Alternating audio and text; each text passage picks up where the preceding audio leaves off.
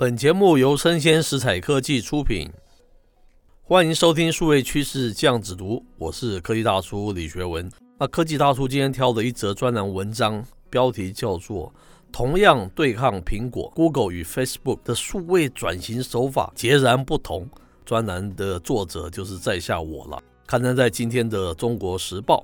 那我是这样子描述的了哈。数位汇流终端哦，看来还是比这个内容及应用服务端强势以及更有底气嘛。无论我们讲服务或内容应用是来自于大如哦这个 Google 或是 Facebook 等等，现在应该是叫他们是这个 Alphabet 及 Meta Platforms。英国的金融时报发现哈，在这个苹果改变它的隐私设定之后，像是 Snapchat、Facebook、Twitter 以及 YouTube。损失了近百亿美元的广告收入啊，很可怕哦。不幸的是哈，这个隐私权的影响广告的效应，现在啊才刚要开始发酵而已哦。所以啊，这个汇流终端的这个 iPhone 啊，的确是厉害嘛，对不对？那最近有一个举措啊，是非常有意思哈。过去啊，原本是广告业务啊一个竞争者的一个双方啊。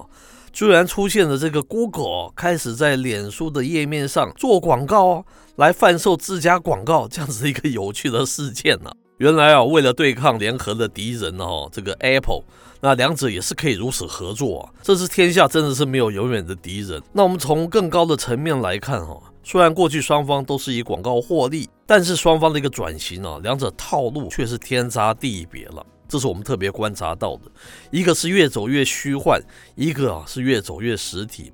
我们知道这个 Facebook 已经正式更名为这个 Meta Platforms，可是在它之前所提出的元宇宙 Metaverse 已经造成数位世界所谓是天翻地覆了。有太多版本啊在讨论这个佐伯克脑中他的元宇宙究竟是长什么样呢？每个人都是极尽这个绘声绘影之能事哈。其实让大叔哦是觉得不禁莞尔了，怎么讲呢？因为元宇宙的这个入口是 AR、VR 嘛，没有错哈。至少啊到目前为止的 Facebook 首款跟这个太阳眼镜大厂 Ray-Ban 合作的一个眼镜叫 Ray-Ban Stories，它还不算是真正具备扩充实境 AR 的功能嘛哈。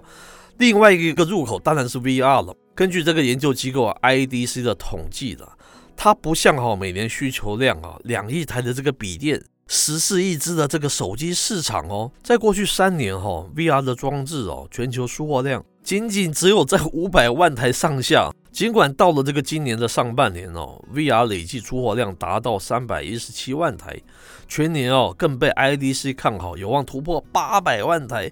但是这样的量哦，仍不到这个笔电或是手机市场的百分之四了。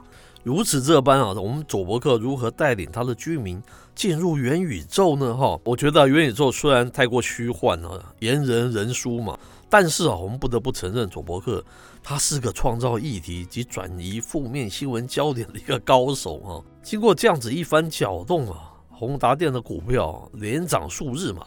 然后辉达就是 NVIDIA，它的市值啊排名晋升全球第七哦，非常可怕。而这个 Meta 公司啊，现在啊产品啊，甚至于还没有真正贡献多大的产值嘛，对不对？另外一个转身啊，却是越走越实体的这个 Google 了。那可以大叔之前有专文质疑啊，Google 自研晶片制作手机及平板，它好像是在走回头路啊，让人雾里看花。因为啊，我们知道像 iPhone 等等啊，汇流终端啊，已经遇到创新的瓶颈嘛。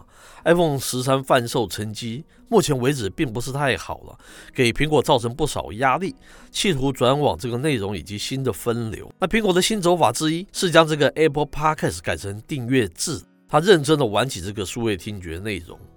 另外一个就是史无前例的跨平台哦，在这个 Sony 的一个 PS5 游戏机上提供 Apple Music 服务哦。其他的哈，就是大家传闻中啊，它将于二零二二年推出 MR 产品嘛。那 Google 难道没有察觉硬体市场的困境吗？应该更积极的往这个新分流走。怎么回头哦，自己下场卖起手机等硬体呢？下面一个数据啊，就让科技大叔解惑了啊。因为上周 Alphabet 公布了这个二零二一年啊第三季度财务的业绩，收入达到创新高的六百五十一亿美元，收入同比啊增长百分之四十一，利润同比增长近百分之六十九。哈，那 Google 的首席财务官叫做 Ruth，他在这个财报啊电话会议中提到哦。本季度强劲增长的一个贡献，实际上是来自于这个实体店啊。哇，这也是 to my surprise。很多朋友认为 Google 制作手机只是为了测试自有软体的表现，为了提供更加的服务。那我的看法不太一样了，卖硬体哦，是它一个未来很大的一个营收方向。这些数据可以证明嘛。所以在今年六月哦，开了第一家的全球实体店，跟它以往的这个快闪店是截然不同的。同样的卖硬体，你会问啊，Google Store 跟 Apple Store 有什么本质上的不同呢？事实上哈，Google 它已经不再是强调这个硬体的数量了，跟那个 iPhone 要卖很多才成功里是不一样的嘛。它强调的是一个新分流经济。什么叫新分流经济呢？我们知道这个数位经济发展哦，现在已经遇到瓶颈了嘛，哈，那它方向是不明确的，所以全球科技巨擘开始从贩售硬体往提供数位内容应用服务及新分流这个方向走了。而这个新分流经济啊，它是所谓的新硬体加软体加内容应用及服务的三合一嘛，缺一不可嘛。像 AR、VR 都是啦，它是一个新硬体、新应用嘛。只是啊，全球至今哦，数位分流成功的案例真的是不多嘛。刚才说年出货量五百万台的一个 VR，还有 Amazon 已经停止了它的无人机的送货服务，更别说哈之前这个 Google Glass 它的一个失败嘛。所以表面上哈，Google 好像在走回头路，在卖硬体。更精确的说法其实是它将这个智慧手机重新定义为这个新分流的方向哦。也就是说，手机不再是一个通用的一个载具，而是要搭配特别应用情境及功能。